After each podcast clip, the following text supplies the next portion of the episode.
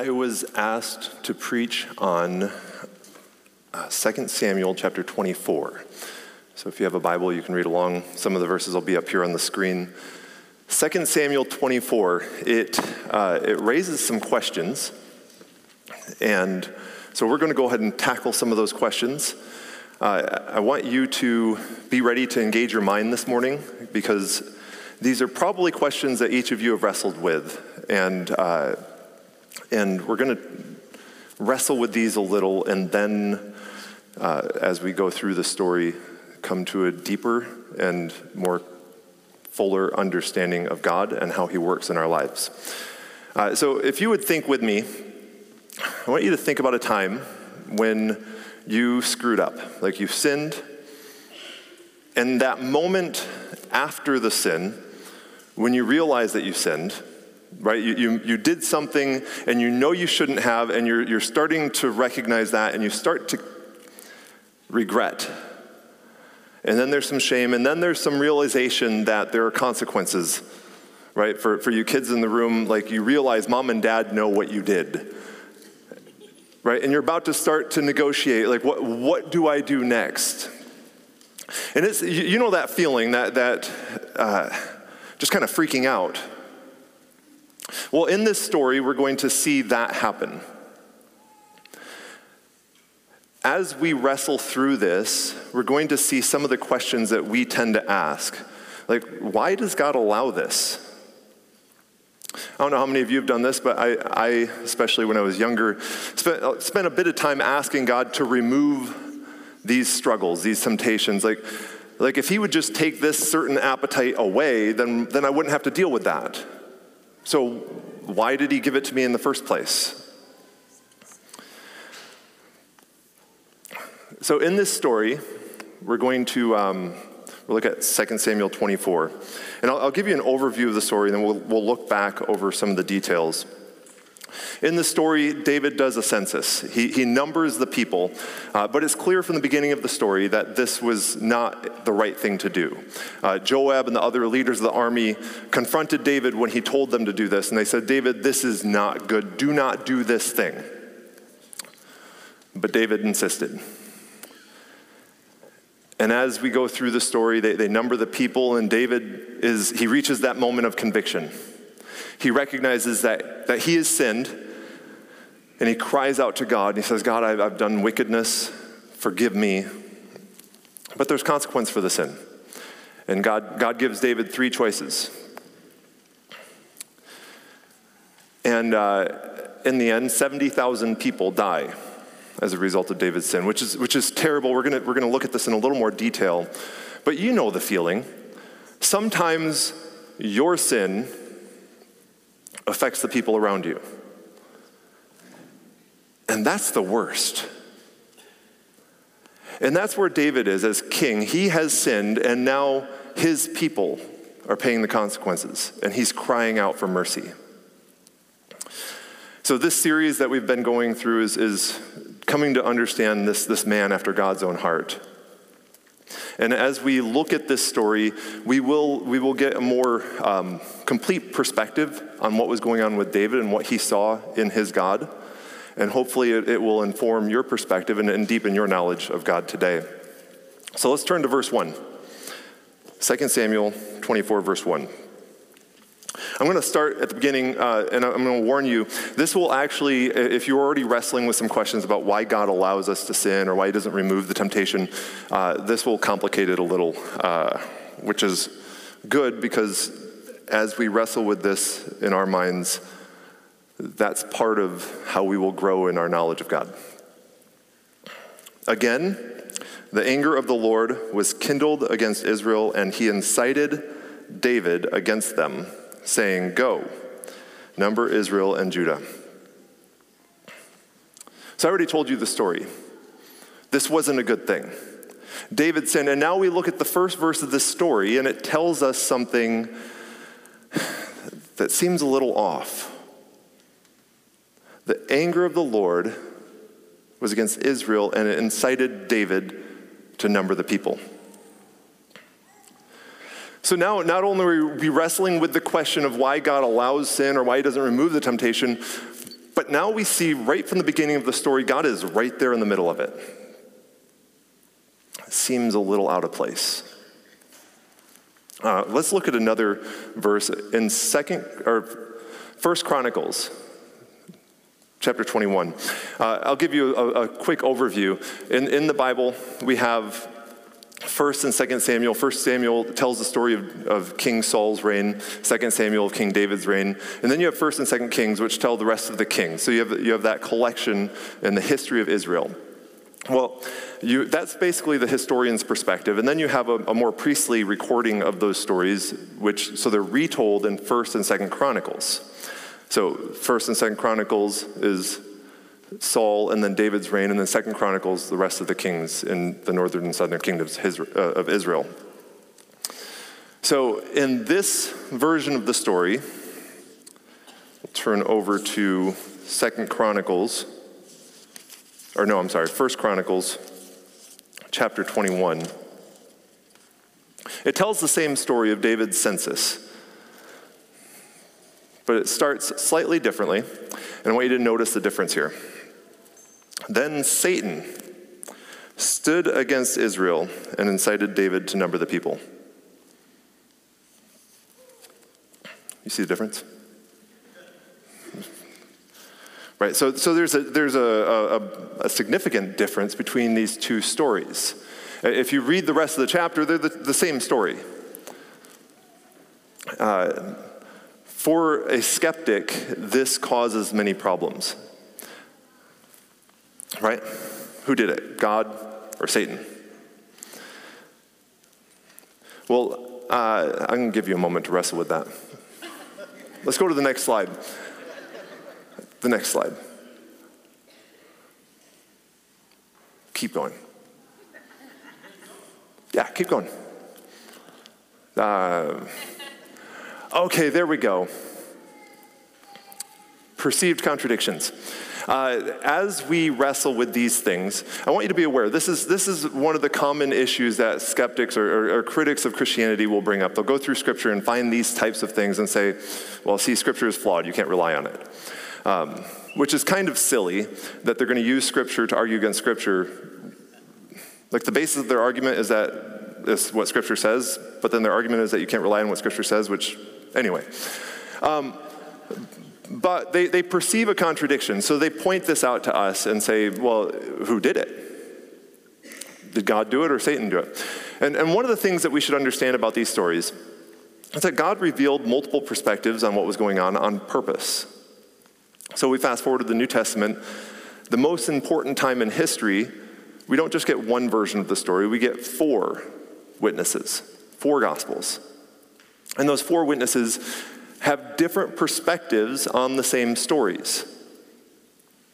And that's not to throw us off, it's not to cause us to be frustrated with contradictions. In fact, it does the opposite. It, it's It's more information for us. Kind of like if, if a police officer shows up at a car accident and he talks to people from four different perspectives and hears people who accurately describe what they saw. Well, having four is better than having one. So we have more information. So let's let's think about this story, because in the Old Testament, it's not just two. Many of the stories we have, you have First and Second Samuel and First and Second Kings, and then you have First and Second Chronicles retelling the same stories. Then we go to the prophets, and you have the prophets, oftentimes retelling the same stories, and we get different perspectives, which actually increases the amount of information and the perspective we have on what's going on historically. So, in this story, we start with what seems like a contradiction. Um, It's actually, it's, it's a logical fallacy. It's, a, it's what we would call a fi- false dichotomy. Uh, and, and it's tricky when you ask the question that way, right? It, it, you, you, we present the question, or the skeptic would, well, did God do this or did Satan do this? As if there are only two options, and those two options are mutually exclusive. That's what we call false dichotomy. They're, they're, they aren't mutually exclusive, and there's more than two options. In fact, as we look farther into the story, we're going to see that David did this. And he took full responsibility for it, and he suffered the consequences. But we have God and Satan involved. I want you to picture this with me, because in, in this story, we, we tend to look at our, our human experience and we see this, right? We, we don't usually see what's going on in the spiritual realm. In this story, we get more insight into what was going on. But it's funny because as we retell stories, we tend to assume that what we see, the information we're given, is all the information that there is. As if in all of the other stories where Scripture doesn't mention God's involvement, God wasn't involved. You see the problem with that perspective. We know that God is involved, that, that God knows everything and that he is everywhere. Like Psalm one thirty-nine describes it, you, you can't go anywhere and leave the presence of God. In fact, in your life today, God is right with you. He's all around you, and he knows intricately every detail of what's going on in your life. He knows the number of hairs on your head, and he cares for you.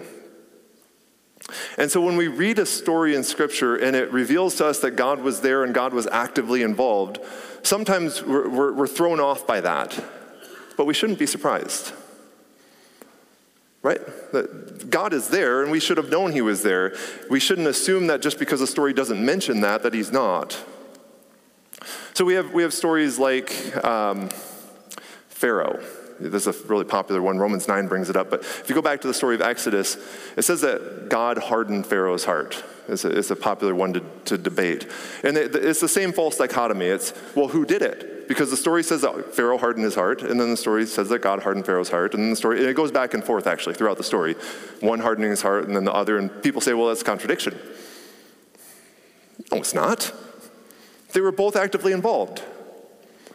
It's kind of like when you face a temptation, you might, as you struggle with temptation, God, you, you might pray what, what Jesus said to pray. God, lead me not to temptation, but deliver us from evil. Right? This, this, you know this prayer. We understand that God is here. And when I face temptation, that God is involved, and we cry out to our Father in heaven, and we say, God, lead me not into temptation. Lead us not to temptation, but deliver us from evil. There's also another piece of the story that, that again, we, we might on the front end be frustrated by, by two different perspectives and different pieces of information. Satan is there. But again, we, we, we, we're surprised that it mentions this. Except for you all know that, that Satan is walking around like a roaring lion, seeking whom he may devour, that, that we wrestle not against flesh and blood, but against, right? We, you have this perspective. There's, there's much more going on than what we see right here. And so the, the story mentions that Satan was also involved. But again, that battle's always been going on. So we read stories about God hardening Pharaoh's heart and Pharaoh hardening Pharaoh's heart, and the, this false dichotomy is you have to pick one or the other. No. Pharaoh made choices to harden his heart, and yet God was actively and sovereignly involved in hardening Pharaoh's heart. You read the story of Job, right? And it gives you this perspective from the beginning. Job and his friends spend the entire book arguing about what in the world God was doing. But we as the reader, we get this insight because we see the first two chapters. God and Satan behind the scenes. Actually, the whole of the story is about that discussion. And you see Job and his friends in all of their confusion debating what was going on. But we get this insight that, yes, God was involved. And yes, Satan was involved. And that's not a contradiction. In fact, if you were to think back to the time earlier when I said, well, think of a time when you've sinned and you, you hit that moment of conviction. Well, how did that happen? Did, did God allow me to be there? Well, yeah, God, God wasn't removed. It's not that God suddenly was absent from this worldly experience. Well, was Satan involved in tempting me? And it's fully appropriate for me in a moment of temptation to cry out to God and say, God, deliver me from evil. Jesus taught us to pray that. It's fully appropriate for me to recognize, no, resist the devil. Right? It's in the Bible. It's also fully appropriate for me to recognize on a practical level that I should flee temptation, like with my own choices, with my feet, run away from a situation because I don't want to be tempted. And so in this story, we, we can sometimes be thrown off at the beginning. God incited David. Satan moved David to do this. And then David is fully responsible. But, but I think in your own experience, this is something that actually is quite relatable and, uh, and not all that confusing. Now, as we try to understand a little more of how God is interacting with us, because this is still a difficult thing. Like, why would God lead me into temptation? And, and we think all the way back to the beginning with Adam and Eve, why did, why did God create us this way? We're not going to answer all of those questions today, but I want to take a moment and look at what is described in Romans chapter one. So in Romans chapter one, it describes what happens when we sin. And we get this picture in Romans one. It, it mentions this idea three times in verses twenty-four and twenty-six and twenty-eight, that God gave them up, and it's describing this, this direction that we go towards sin. And, and it gives us a, a mental image of God holding us back.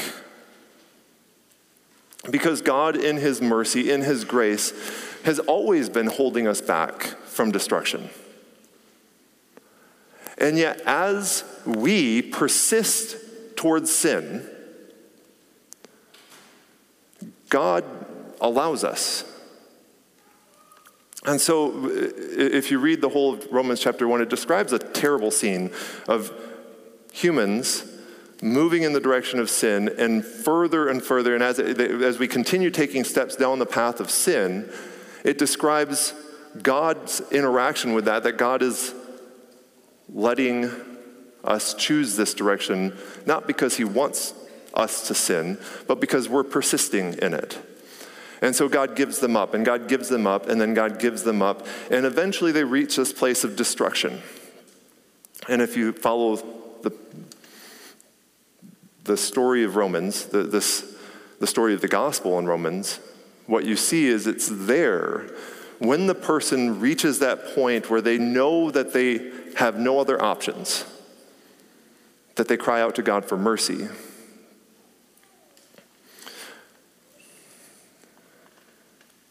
Right? It was there that David, in this story, cried out for mercy.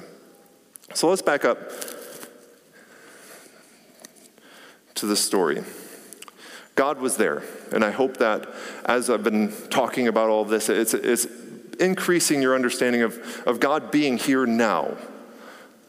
And when I sin, God didn't remove himself from the story. He's still there. He's not afraid of being part of that story. And so God was there, and David calls Joab in, and Joab, and Joab and the leaders of the army says, go number the people. And Joab says, no, David, this is a bad idea. And the leaders of the army said, no, David, that's wicked. And we don't know exactly what all was involved there, but it was clear in the story that David was doing something probably because of his pride and him wanting to, to reflect his own success in numbering the people. But they did. They went around, and it tells the story. They numbered all the people. It took nine and a half months of them counting. And they finally come back, and they did their job, and David falls down because he's crushed with guilt. And it's that moment, that moment of conviction, that moment of recognition that, well, you know that moment. It doesn't make any sense.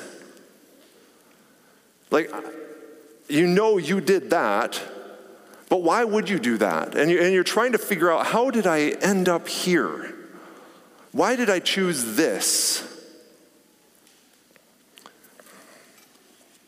In verse ten, it says, but David's heart struck him after he had numbered the people, and David said to the Lord, I have sinned greatly in what I have done.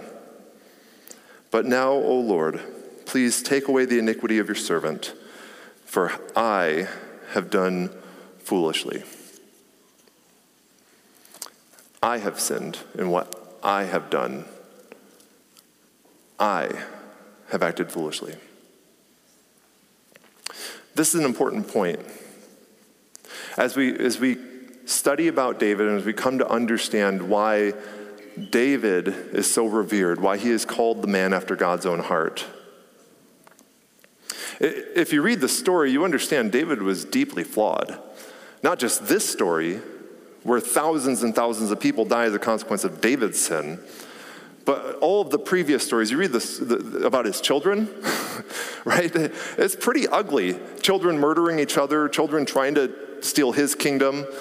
You, you read about him murdering his friend and then taking his friend's wife. There are terrible things in David's life, and yet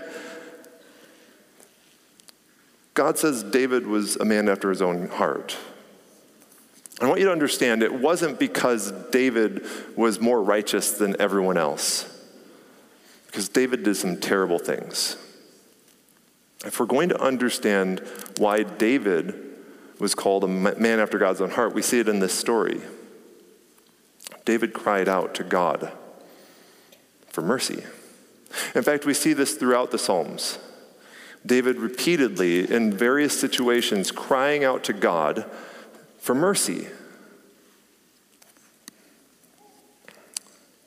He says, "But now, O Lord, please take away the iniquity of your servant."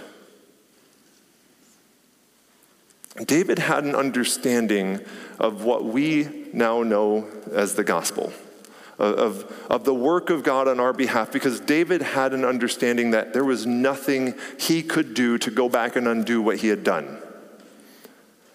Right? As much as all of us would like time travel to go fix our stupidity, David had come to this place and recognized, no, there's nothing I can do. I have sinned. And now my only option, the only thing there is left for me, is if God shows mercy to me. And it was with great clarity that David responded to his sin. And this is the difference. The man after God's own heart that he displayed time and time again when he found himself in a place of great sin, of great wickedness, just like the rest of us.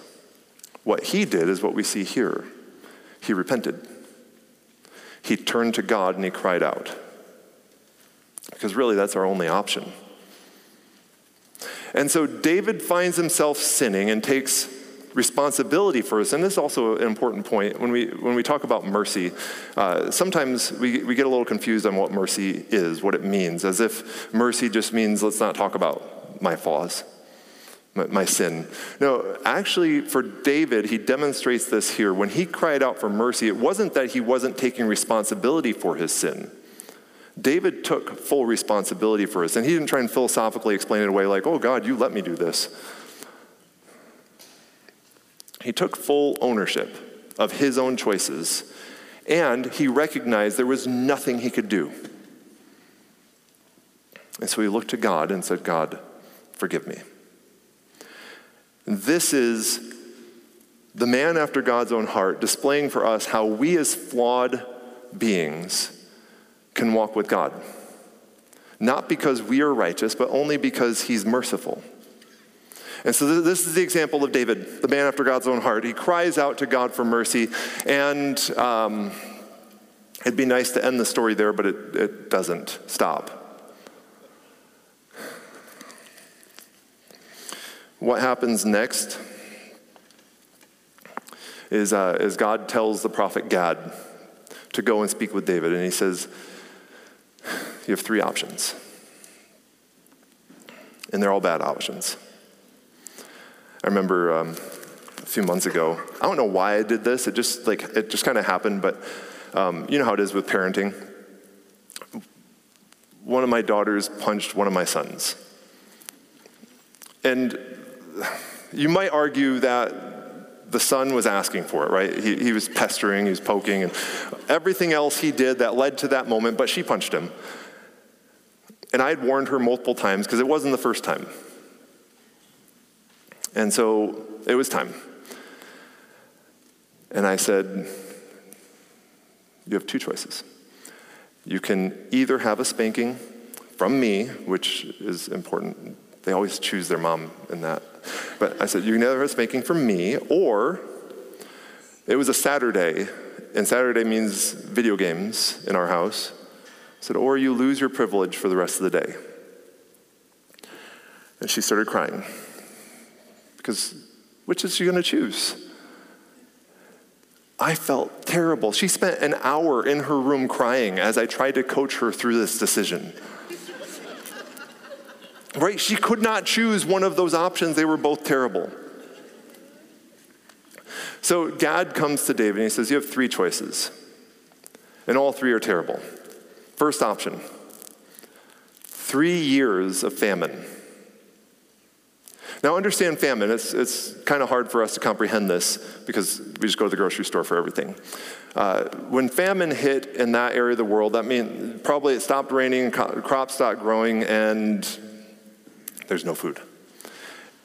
And David understood this would mean thousands and thousands of people dying, slow, painful deaths as they would starve. This would mean him crying out to foreign nations, asking them to help. Option one's no good. Option two, being chased by your enemies for three months. Now, David's been through this a couple times, and he understands what civil war looks like. Again, people are going to die. His kingdom will fall. He will leave Jerusalem and run for his life. Option two is no good. So option three. Option three is three days of pestilence. And pestilence is, is kind of like a plague or a, a pandemic of sorts, but, uh, but a really bad kind, where, um, where it's clear that God was directly involved in what was happening. Three days of pestilence. Now again, I want you to notice David's response, because again, we're, we're looking at this through the lens of, of, of David being a man after God's own heart. And I hope that as we see his response, we will learn from his perspective of who God is. Because it's three bad options, but make, David makes a clear choice between these three. In verse fourteen, then David said to Gad, I am in great distress. Let us fall into the hand of the Lord, for his mercy is great, but let me not fall into the hand of man.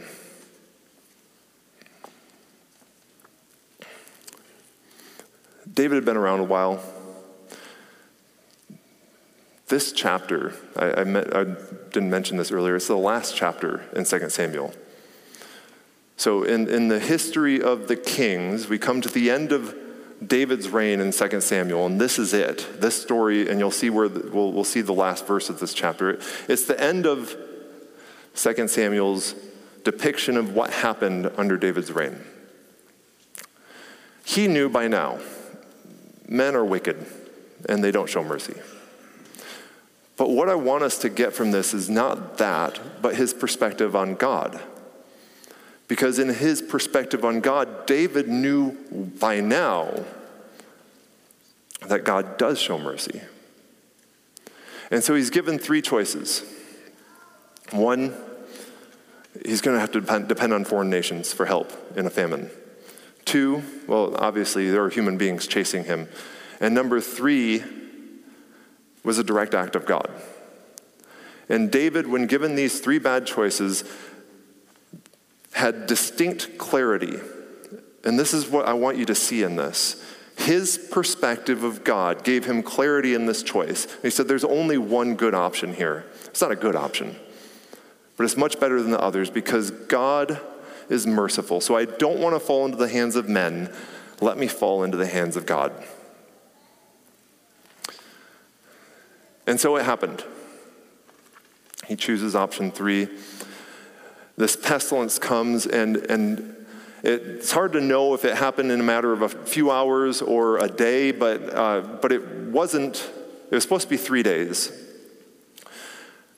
And as the angel of the Lord comes swooping through the land, seventy thousand people fall dead.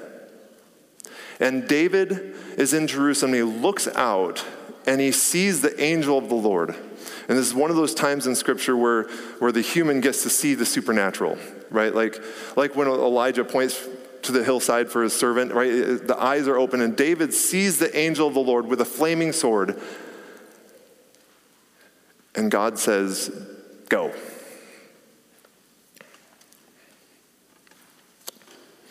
In verse seventeen,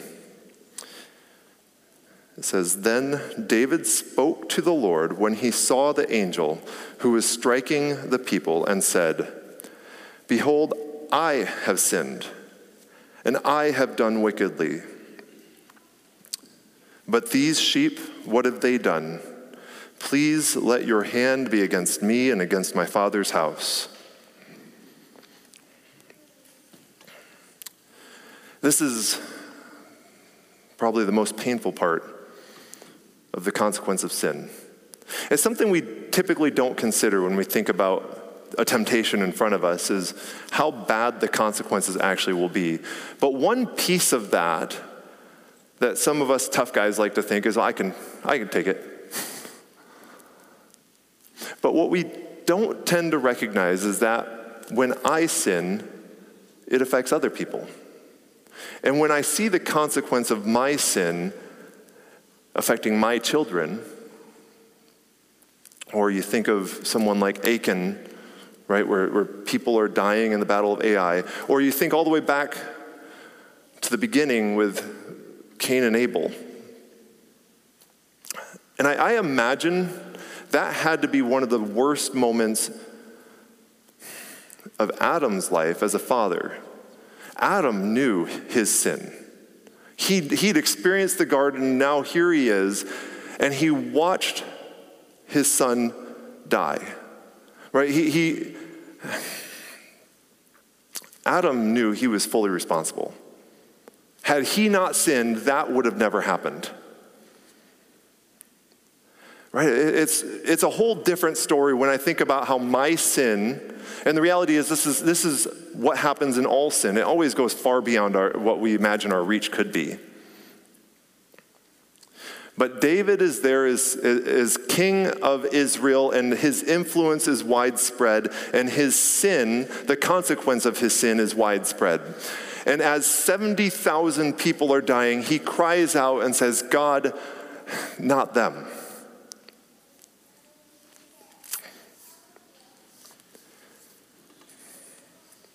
That's hard to watch.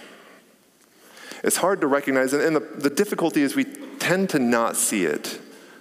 Right? We're, we're mostly blind to the expanse of our influence, of, of the consequence of my choices. And so David followed God's direction and went outside of Jerusalem, and there was a, a farmer by the name of Araunah, and he went to the farmer and said, I need, I need your threshing floor. And Araunah said, you can have it. Here, have, have the bulls. Oh, I, in, the, in the other telling of the story, it says that Araunah and his sons were out there by the threshing floor, and they looked over their shoulder, and they saw this angel with the flaming sword. And so he's ready. Like he says, David, have whatever you need. And David, again, reveals something about his heart. In verse twenty-four.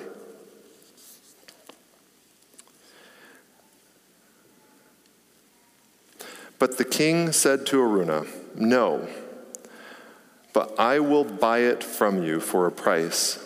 I will not offer burnt offerings to the Lord my God that cost me nothing."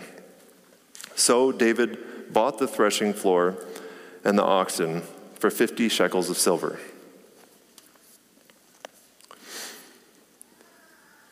David understood something about sacrifice. It's actually within the meaning of the word. Sacrifice involves sacrificing value. And David knew this was his sin, and he needed to sacrifice something. So he said, I will not offer something that cost me nothing. And so he, he worked out and paid the value of the threshing floor and the oxen. In the other story, it actually gives another number, and, that, and it's, the understanding there is it was the value of the whole land in that area that David purchased. And then the final verse in the chapter. Now again, as I read this, this is the final book, or the final verse in the entire book of Second Samuel, in our account of David's reign. And David built there an altar to the Lord, and offered burnt offerings and peace offerings. So the Lord responded to the plea for the land, and the plague was averted from Israel.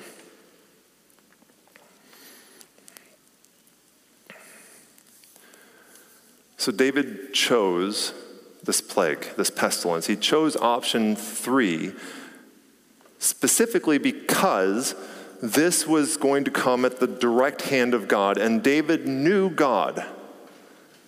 He knew God to be merciful. And then the plague begins. And seventy thousand people are dead. And David is crying out to God, and he's taking full responsibility and saying, God, let, let me suffer, not them. And God sees this heart in David, this compassion for his people. And God said, go, build an altar. And there David builds this altar, and it says that the, the plague stopped. Right, seventy thousand people, I want you to understand, in, in the history of our nation, there, there have been some, some really terrible situations, but seventy thousand people is a big number. But what we're understanding here is it was going to be much worse.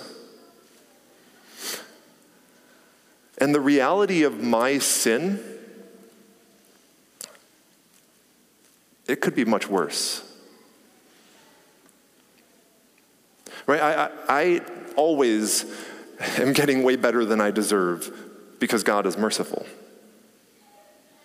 And so David demonstrated in this story his perspective of our Creator, that God is merciful. And he knew when he sinned what repentance looked like. And he demonstrated this over and over. And this is the last story we have in Samuel about David's life. This is it. He repented. He turned to God and he cried out for mercy. And God, re- God responded. But there's something more in this story. Because it's not, I don't want to leave you with, with the focus just on the temporal consequences, like the, the things that I'm struggling through in my life as a, as a result of my own stupidity. There, there's something much bigger going on in this story. And it's the reason why Second Samuel ends with this. David purchased this land and built an altar. Well, let's, uh, let's skip over to Chronicles. In Second Chronicles chapter three. Says, then Solomon began to build the house of the Lord in Jerusalem on Mount Moriah, where the Lord had appeared to David his father, at the place that David had appointed, on the threshing floor of Ornan the Jebusite. Ornan, another name for Araunah. What, what we should see in this story is something much more than the consequence for that specific sin. Because at that place, the temple would be built, and every year, for a thousand years, thousands of sacrifices would be done to atone for the sins of the people.